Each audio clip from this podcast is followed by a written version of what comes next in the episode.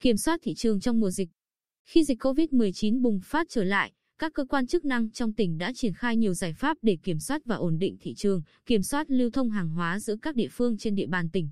Nhờ vậy, trong tỉnh không có tình trạng các mặt hàng y tế lương thực khan hàng hay tăng giá, người dân không có tâm lý tích trữ hàng hóa thiết yếu như lần trước. Chị Nguyễn Thị Tuyết Nga,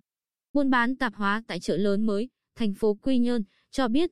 lần trước, người dân đổ xô nhau đi mua gạo cá thịt mì tôm về tích trữ, chỉ trong một buổi chiều, tiệm của chị hết sạch hàng. Khiến chị vất vả bán hàng, rồi sau đó ngồi chơi cả tuần vì ế. Lần này, việc mua bán diễn ra bình thường. Ông Ngô Hoàng Nam, Chủ tịch Ủy ban Nhân dân thành phố Quy Nhơn, cho biết chính quyền chú trọng tuyên truyền, vận động tiểu thương buôn bán nền nếp, tránh lợi dụng dịch bệnh COVID-19 để thu lợi bất chính.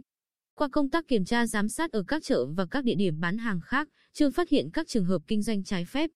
Theo ông Lê Hồng Tây, trưởng phòng quản lý thương mại, thuộc Sở Công Thương, cán bộ của Sở chủ động nắm bắt tình hình thị trường, theo dõi hoạt động kinh doanh hàng hóa thiết yếu.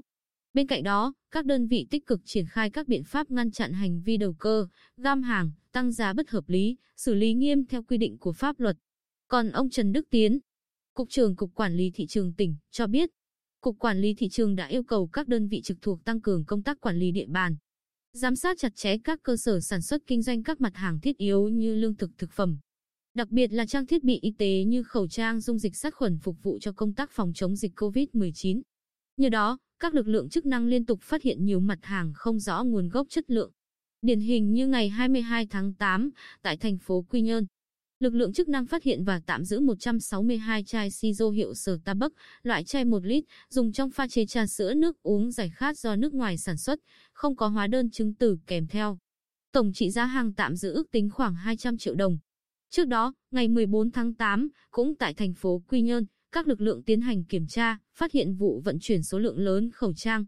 hàng dệt may, thực phẩm chức năng, mỹ phẩm có dấu hiệu vi phạm hành chính, không có hóa đơn chứng từ, với tổng giá trị hàng hóa trên 500 triệu đồng. Mặc dù dịch COVID-19 đang có diễn biến phức tạp, nhưng nhờ làm tốt công tác tuyên truyền cũng như có sự vào cuộc tích cực của các cấp và ngành chức năng. Tâm lý của người dân trong đợt dịch này khá ổn định, thị trường hàng hóa trong tỉnh không có xáo trộn đáng kể.